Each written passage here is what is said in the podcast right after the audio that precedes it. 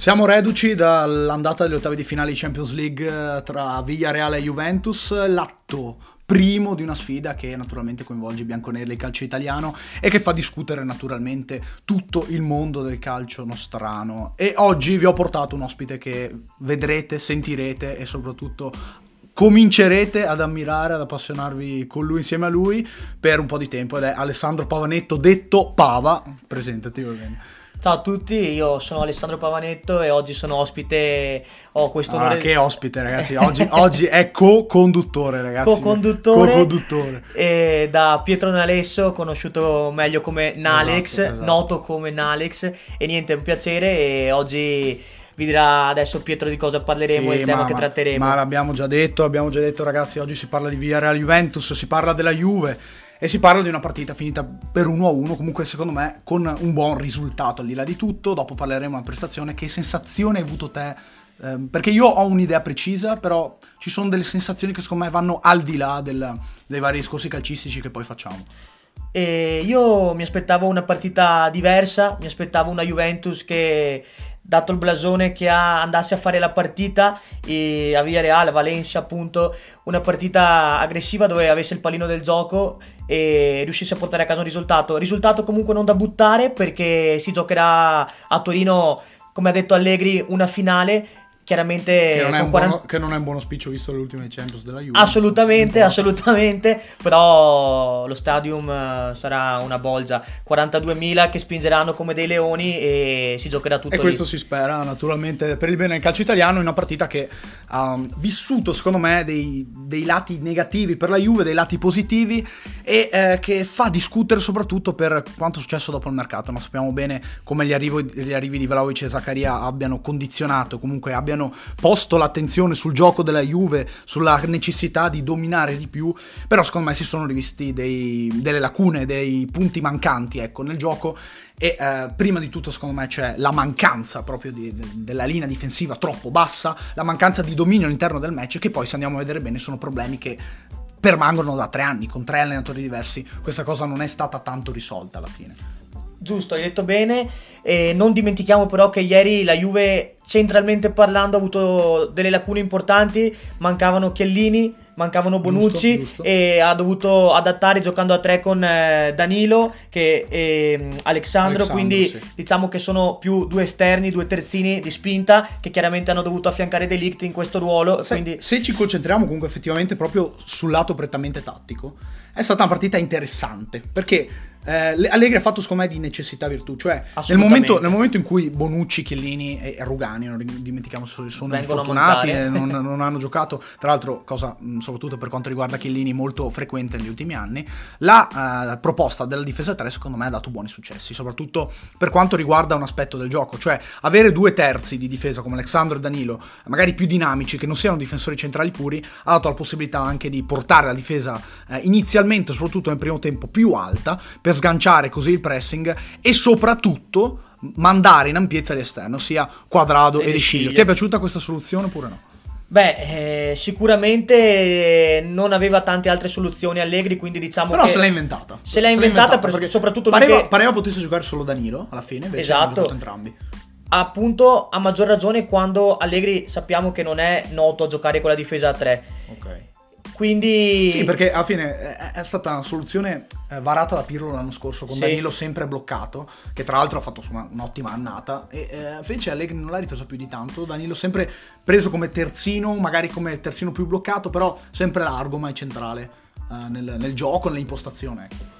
assolutamente c'è da dire che Danilo è tornato comunque non da molto dopo l'infortunio. No, no, certo. Quindi anche per lui, oltre a tornare da poco, rientrare nei meccanismi, nuovo allenatore, e abituato a un'idea dell'anno scorso di Andrea Pirlo che lo metteva appunto centrale. Eh, Beh, si, si- si è comunque trovato bene comunque, si è molto trovato bene. E peraltro ehm, il piano gara secondo me ha funzionato. Cioè nel momento in cui la Juventus è passata in vantaggio con quello straordinario gol di Vlaovic. Dopo 30 secondi, 32 sottolineiamo. secondi, clamoroso l'impatto del serbo. Direi che ehm, sia stato comunque un buon primo tempo quello della Juve. eh, caratterizzato secondo me da un inizio eh, di, di gara dopo il gol, comunque di ambientazione dei due centrali, dei tre centrali anzi, dei, dei due braccetti. Eh, però alla fine il modo di trovare la partita, di incartare la partita, Allegri eh, ce l'aveva appunto con, questi terzi, con la possibilità di andare in ampiezza, le occasioni di Morata, di McKenny, le due anche occasioni di Morata, insomma comunque una spinta fatta bene e con, mantenendo un buon equilibrio, data anche la situazione di punteggio che comunque si è eh, incanalato sempre dalla parte giusta dall'inizio della gara. Nel secondo tempo però la crepa, secondo me. Questa è stata un'altra cosa che, secondo me, viene sempre considerata poco nell'analisi della Juve di Allegri, di cui parleremo anche successivamente. Cioè, l'infortunio di Alessandro. Perdere il terzo di difesa e passare di nuovo a 4 totalmente mentendo Bonucci. Certo, perché se ci pensi, prepari una partita in settimana con una difesa a 3 e succede l'imprevisto e lì devi trovare la soluzione. Stai giocando comunque contro un'ottima squadra Tra che è il contro, contro un Bonucci che l'abbiamo detto sì, eh, non, era, non, è stato presente mai nelle ultime partite. Esatto. Eh, ed è una Juventus comunque cambiata anche proprio dopo il mercato di gennaio, non ha avuto più i suoi interpreti, si è sempre riadattata. Ecco, quindi ca- aver avuto Bonucci in quel momento della partita, secondo me, ha fatto cambiare di molto le cose. Sì, assolutamente. Mi sarebbe piaciuto molto vedere la Juventus con, diciamo, chiamiamoli gli 11 titolari. Sì, quindi... Che peraltro Allegri, ricordiamo, non ha mai avuto la rosa completa dall'inizio della stagione. E, no, e non è poco. E non, e è, non poco, è, poco. non è poco. Anche se, a dire la verità, mh, sì, quasi tutti a livello internazionale non hanno mai avuto la rosa a disposizione. Quando l'Inter ce l'ha avuta, abbiamo visto cosa è successo. Esatto. Cioè, ha tritato completamente il campionato. Cos'altro dire? Eh, questo per quanto riguarda l'aspetto difensivo, io dopo devo dire che ragazzi Vlaovic è una cosa incredibile perché dopo 32 secondi lui in mezzo ai due difensori sul lancio da, era messo malissimo col corpo, però lo sappiamo, Certo. È uno che tira, eh, uno che tira e nessuno se lo aspettava quel Vlaovic, tiro Vlaovic e l'ha messo. Fatto, Vlaovic ha fatto una grande partita ieri, secondo me a livello di impatto fisico, a livello di, di sponde. Gli veniva chiesto un lavoro abbastanza particolare, anzi abbastanza estremo, cioè quello di fare la lotta con due centrali comunque forti in una marcatura come Pau Torres e, la, e Raul Albiol e ci è riuscito. Ci è riuscito, comunque ha avuto un buonissimo impatto nel corso del match e eh, soprattutto eh, è mancato supporto, probabilmente è mancato supporto perché nel momento in cui c'è stato il ribaltamento di fronte la Juve riusciva comunque nei vari appunto ribaltamenti fronte nei contropiedi, nelle ripartenze ad essere incisiva. Mancato quello però con la difesa più bassa Vlaovic fa più fatica e lo farebbero tutti. Assolutamente, e il supporto di cui parli è un certo Dybala che certo. sicuramente che è mancato anche lui È mancato, non dimentichiamolo che in partite come queste se in giornata può fare no la differenza, molto di più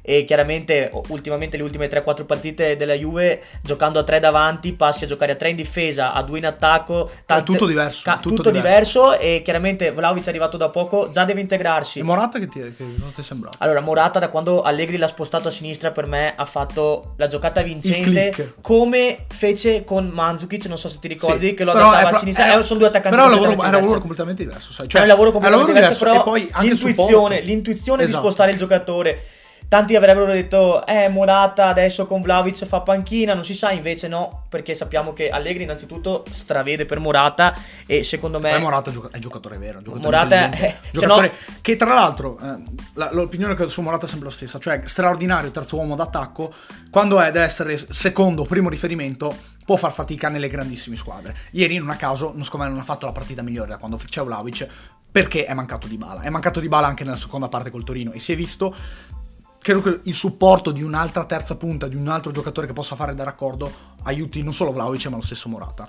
Io direi però che eh, i mugugni, mm, le, eh, come dire, eh, le interperanze di questa squadra, soprattutto le delusioni a parte i tifosi restano, restano per una prestazione che comunque ha avuto degli alti e bassi, eh, è difficilmente inquadrabile esattamente come tutta la Juve quest'anno e degli ultimi tre anni, e allora io direi eh, è davvero colpa di Allegri? Siamo davvero al punto in cui l'allenatore è il responsabile principale? Non lo so, è francamente difficile. È una domanda che molti si pongono, specialmente tra gli, tra gli Juventini che hanno pareri discordanti. Spesso mi capita di sentire no, ma è colpa di Allegri, è colpa dei giocatori. Io quello che penso è che sicuramente gran parte della colpa sia della società, a livello societario perché hanno fatto delle scelte negli ultimi tre anni, secondo me, a mio modo di vedere le cose e il calcio sbagliate. A partire da Sarri al mandarlo via, a prendere Pirlo, sposare un'altra idea di gioco, a richiamare Allegri. C'è stata confusione. C'è stata, molta confusione, c'è stata molta confusione. Ha fatto un ottimo acquisto, ripeto, Dusan Vlaovic ha fatto un investimento ottimo per il presente e anche per il futuro, quindi un applauso ad Agnelli che ha, messo, ha preso il giocatore giusto, però di certo secondo me non è solo colpa di Allegri. Però ti dico, guarda, ehm, l'impressione che ho io delle ultime partite, perché poi alla fine di quello si parla, cioè una, la grande discussione sul fatto che Allegri possa essere o meno il responsabile dei problemi della Juve, soprattutto nel post mercato, nel momento in cui sono arrivati diversi giocatori importanti, nel momento in cui c'è la concreta possibilità di fare quello che vuole Allegri, perché se andiamo a vedere i giocatori che sono stati presi, c'è effettivamente questo pensiero qui. Io comunque non sono dalla parte, non sto dalla parte di chi dice che il problema della Juve sia Allegri, o quantomeno dare tutte le colpe ad Allegri o parlare solamente di Allegri non è giusto. Non è giusto nel momento in cui ehm, Guardiola arriva al primo anno col Manchester City e non vince. Klopp arriva uh, nel Liverpool, se non sbaglio, a novembre del 2015 e prima di arrivare prima a vincere il primo trofeo ne passano tre anni e mezzo perché ha vinto la Champions nel 2019. Pocettino non vince nulla con il Tottenham per cinque anni. Se noi ragioniamo in chiave progetto come ha fatto la Juve e come non ha fatto la Juve nel corso degli anni precedenti con Sarri e con Pirlo, perché dobbiamo per forza puntare il dito contro questo allenatore? Perché non dobbiamo accorgerci che sono mancati giocatori da inizio stagione, esatto. è costretto a giocare con la stessa squadra, è, a, a, è stato costretto ad adattarsi a giocatori che non gli piacevano più di tanto, è stato costretto proprio a mettersi in un contesto diverso, dove hai cambiato appunto tre allenatori in tre anni, è tornato lui successivamente e hai preso giocatori diversi volta per volta. Giocare con De Sciglio e Alessandro e Pellegrini non è come giocare con un terzino sinistro serio, mi verrebbe da dire. Quando hai i due giocatori più forti, escluso Vlaovic, che sono infortunati. Chiesa fino all'anno prossimo, Dybala una volta sì, una volta no. Non è possibile mettersi in un progetto. Chiellini ormai ha i suoi anni. Ma lo stesso paragone con Pirlo, lo stesso paragone con Pirlo. Non è, non, non regge, non regge perché tu dici, sì vabbè, adesso hanno preso uh, Vlaovic ad Allegri, ma Cosa vuol dire? Nel momento in cui ti mandano via Cristiano Ronaldo ulti- negli ultimi tre giorni di mercato, nel momento in cui il secondo giocatore migliore della stagione ti si rompe il crociato a metà anno dopo che è stato fuori per un infortunio di sei mesi, di, pardon, di, di due mesi nei primi sei, cioè ragazzi, eh, qual è Qual è il punto? Qual è il problema vero e proprio di questa squadra? Ti dirò di più. Io personalmente non ho ricordi quando Allegri portava la Juve in finale di Champions qualcuno lamentarsi di Allegri. E questo cosa significa? Che Allegri il suo lavoro probabilmente lo sa Ma fare. Ma anche alla fine sono i risultati, ragazzi. Alla fine sono i risultati. Cioè, alle... allora ragazzi, eh, il calcio comunque, tanti dicono rispetto al 2015 è cambiato. Sì, va eh bene, certo. rispetto al 2015 ok, è cambiato, certo. Ma ragazzi, ma non è cambiato del tipo che Allegri allenava la Juve negli anni 70. Allegri allenava la Juve nel 2015. Quindi è Allegri che squadra aveva nel 2015? È Allegri che squadra ha avuto nel 2017? È Allegri che squadra ha adesso? Cioè, dobbiamo stare lì per forza a fare le pulce ad Allegri che la squadra non gioca bene dopo sei mesi quando con Sarri la, ci si lamentava perché gli si dava poco tempo e gli si è dato poco tempo, dato dopo un anno. Con Pirlo era il primo anno in cui poteva allenare e non poteva fare più di così e puntiamo dito contro Allegri. Ragazzi, o consideriamo Allegri uno come gli altri o, o, consideriamo Allegri come padrone dell'universo. Se volete considerare Allegri come padrone dell'universo, benissimo. Allora Allegri deve vincere tutto, ma io non sono di questa opinione. Io penso che Allegri sia un allenatore chiaramente che non esprime un bel calcio come potrebbe essere un Guardiola, comunque que- i migliori. Sì, non, top... ha, non, è dogmatico, non è dogmatico perché alla fine per vincere devi esprimere bel calcio. Ma è uno che porta a casa il risultato. Porta. Porta a casa il risultato e l'ha dimostrato alla Juve, l'ha dimostrato al Milan, comunque quando aveva il Cagliari giocava bene. Certo. Fa... Ma poi il discorso del mettersi in discussione, perché tanti eh, fanno questo parallelismo del tipo che Allegri non sia un allenatore in grado di cambiare idea, sistema, oppure addirittura non è stato in grado, dopo aver lasciato la Juve, di accettare altre po- proposte. A parte che queste sono decisioni che riguardano la sua sfera personale, che c'entrano secondo me ben poco con il gioco del calcio, ma poi...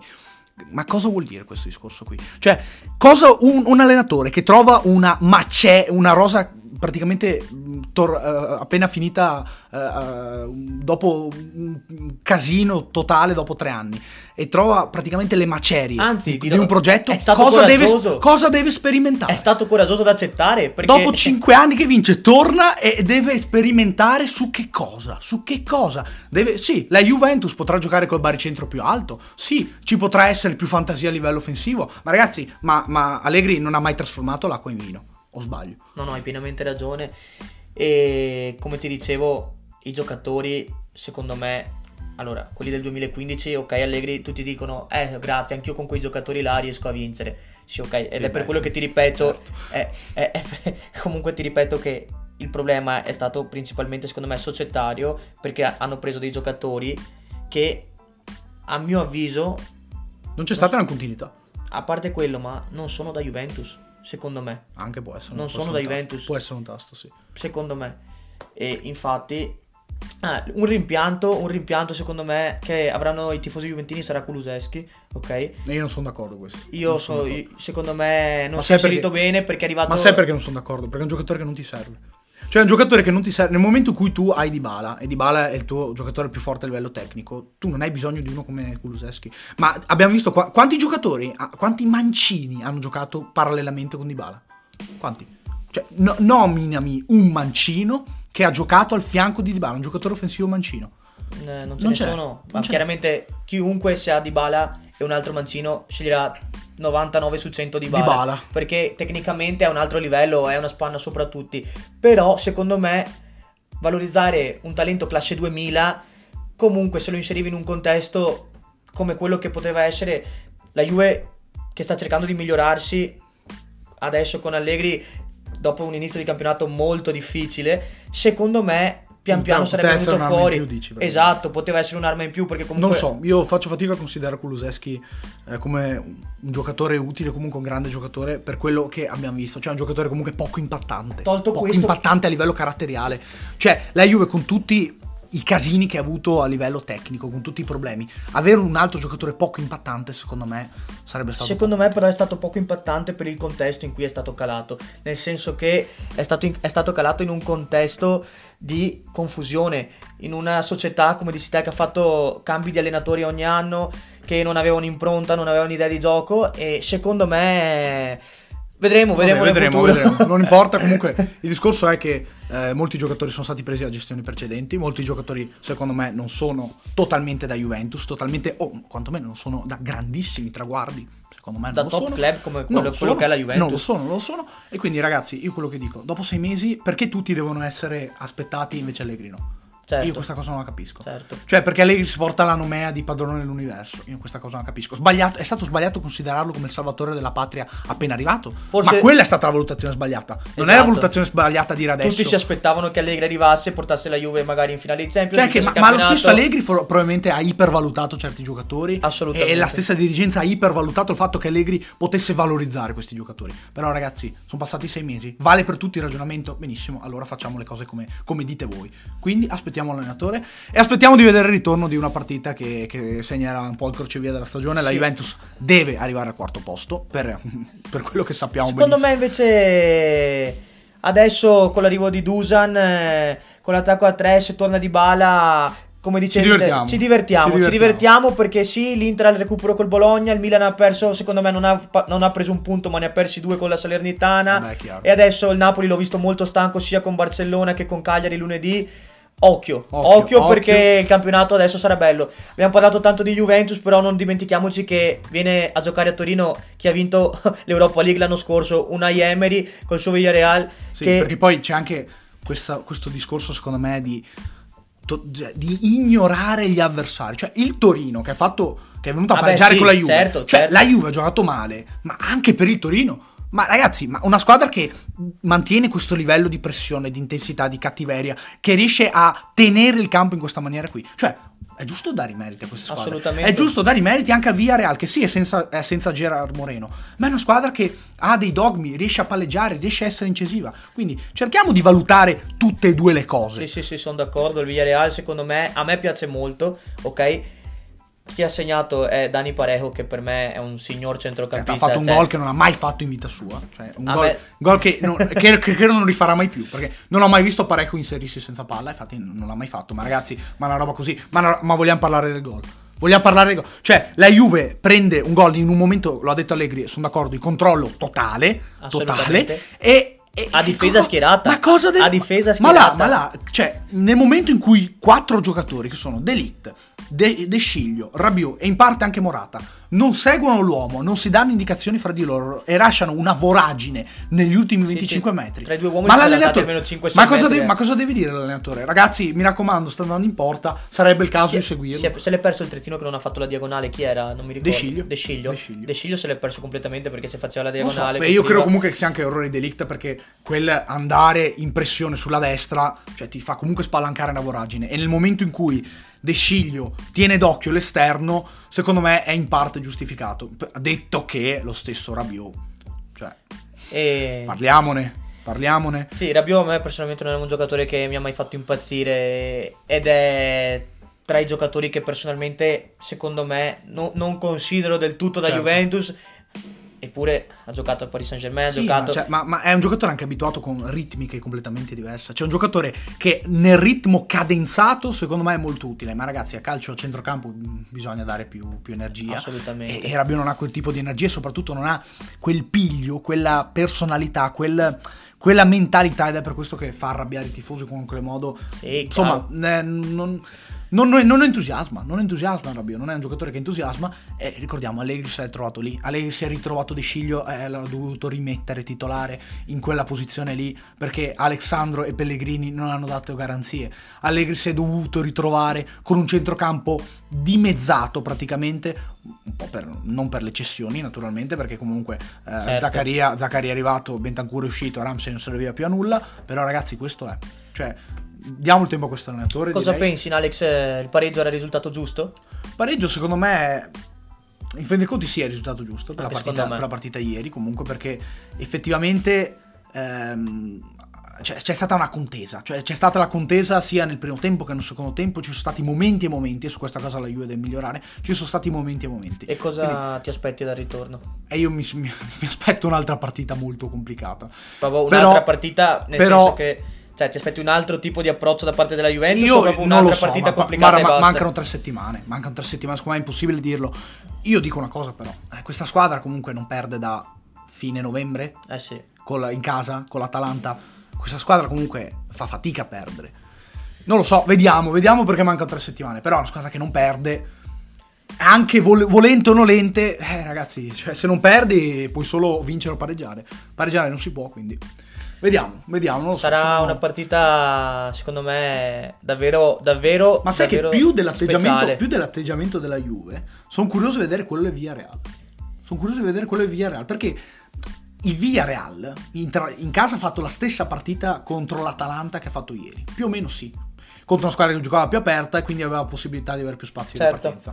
Ma contro l'Atalanta in casa sua, detto che l'Atalanta ha perso anche col Cagliari in casa quest'anno. Contro l'Atalanta in casa sua, però ha cambiato proprio atteggiamento, ha tenuto anche il baricentro più alto, ha fatto una partita più fisica. Poi ha avuto anche quello, quell'exploit nel primo tempo, ha fatto tre gol e via. Però comunque anche l'atteggiamento di Vieira sono curioso di vedere nel ritorno. Io non so se il Villarreal farà la stessa partita, nel senso che sono curioso di vedere più se la Juve farà il gioco, terrà il pallino del gioco o se anche lì aspetterà e proverà a ripartire con gli uomini Eh, di non gamba. so, non, lo non so, non non lo so. so. È davvero- secondo me enigmatica comunque. il Villarreal Percentuali passaggio del turno? Della Juve? secondo me un 60-40 per la Juve. Sono d'accordo. Bella. Grazie Pava. Grazie, Grazie a per, te, Alex. Grazie ragazzi per averci seguito e naturalmente vi do appuntamento ad un prossimo podcast.